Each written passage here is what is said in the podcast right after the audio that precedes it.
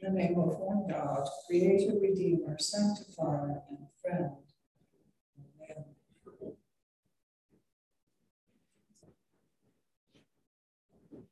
Our readings this morning, as is frequently the case, are full of contrast.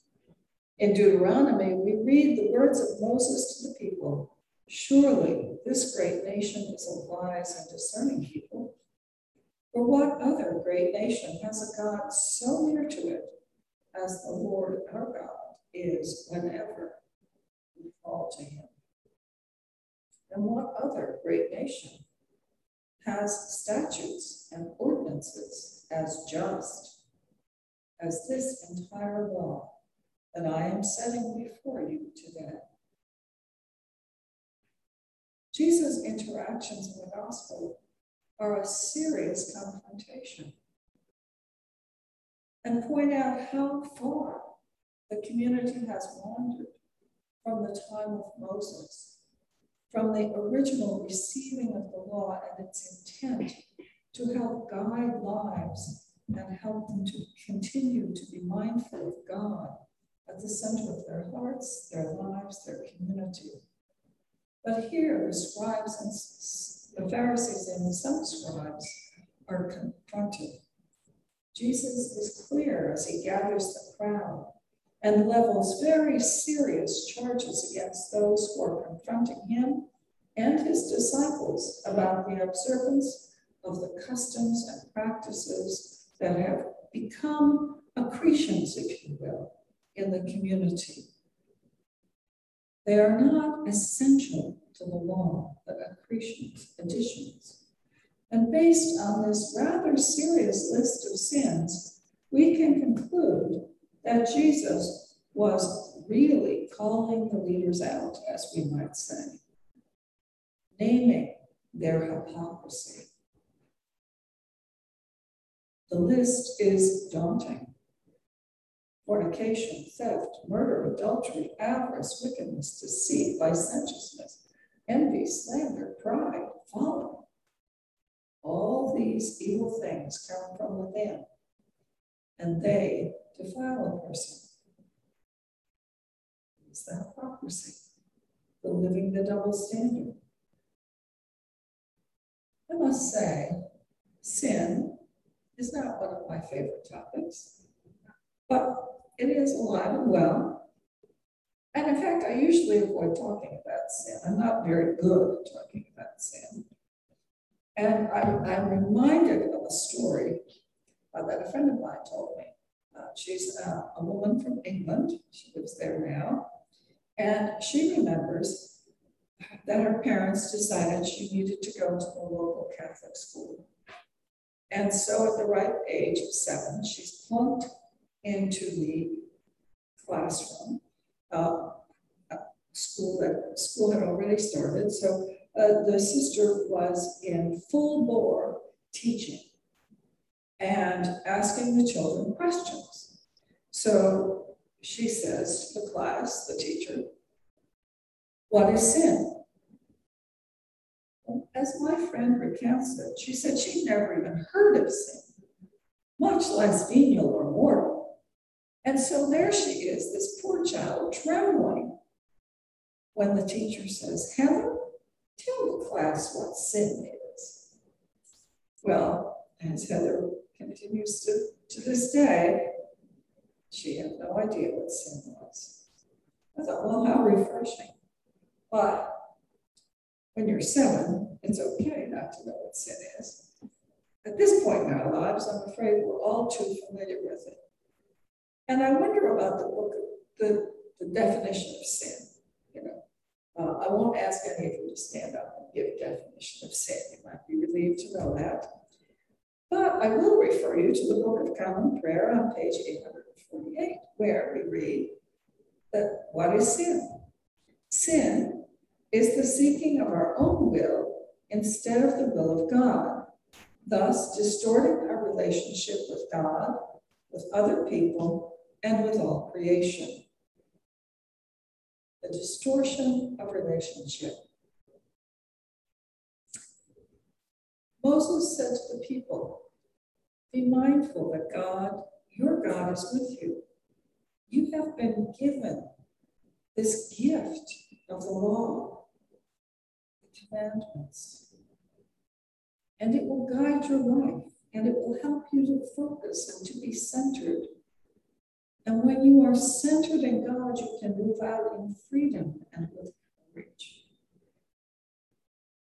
And Jesus is pointing out in the gospel that hypocrisy erodes the center and leads to what one would call disintegration. We spend our lives trying to be more integrated, more whole, more focused. But hypocrisy erodes that. Our human need is for order and community, to know that there are some guidelines, that we can count on one another not to run a red light. We can count on one another not to steal. We can count on one another because we are seeking to live this kind of life. We are seeking to care for the orphan and the widow, as, as James reminds us. That is true religion. That we act out in freedom and courage and love because we're grounded, grounded in God. We need this kind of order in our community. Otherwise, of course, chaos would ensue, and we've seen plenty of that.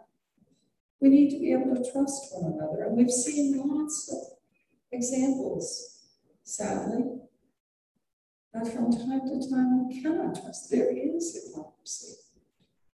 So part of being a grown-up, I guess, which I resist heartily, is recognizing that things aren't always as they seem.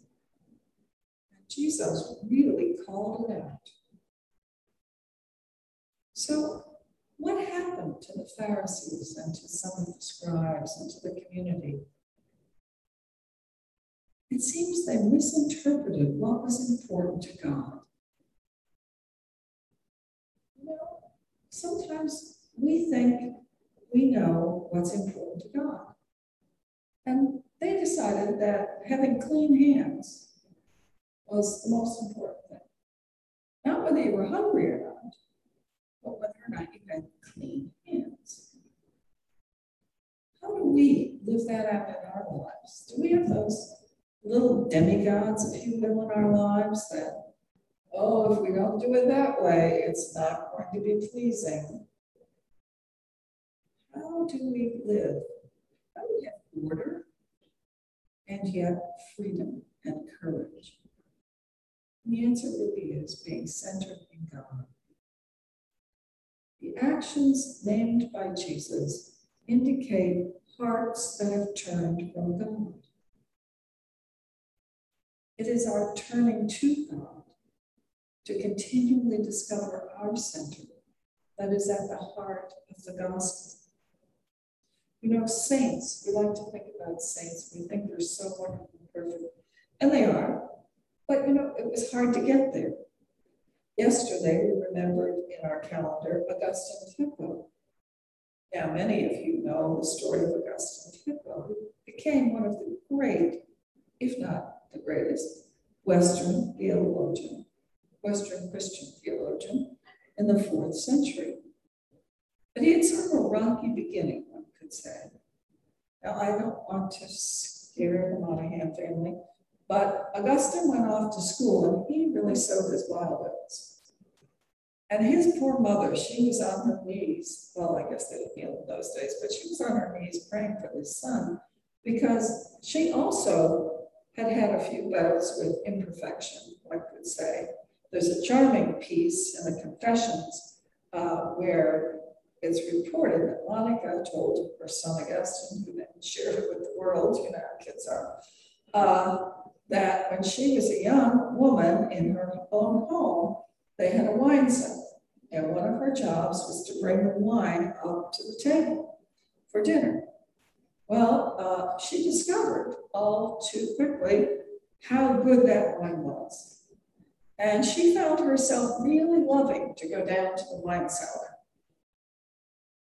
But recognized it was a Christian family she grew up in, that that was probably not the best and was able to find her center again. So she knew continual prayer for her son would bring him to his center. And we know he was converted to Christianity, baptized by Bishop of Milan Ambrose in the year, I think, 387, and began to live this more centered life, a life where he went deeply, deeply, deeply into the mystery of God, into the mystery of God's law, and how it is we can live that. It's written tomes. And so it is the turning to God that transformed his life, transformed his mother's life. And a continual turning is what transforms our lives. The Spirit of God is to permeate our actions. That's what James is saying. True religion flows from your center into everything that you do. And so this morning, let's reflect on do we have some little demigods? You know, I don't think there's anybody licentious around here, but let's go with avarice, maybe, a little greed. I'm certainly guilty of a few of those sins. Not to a degree, I hope. But you know, we, it's a continual process of conversion. And Jesus is reminding his hearers that that's part of, don't get caught in hypocrisy. Continually turn to the one who calls us by name. Amen.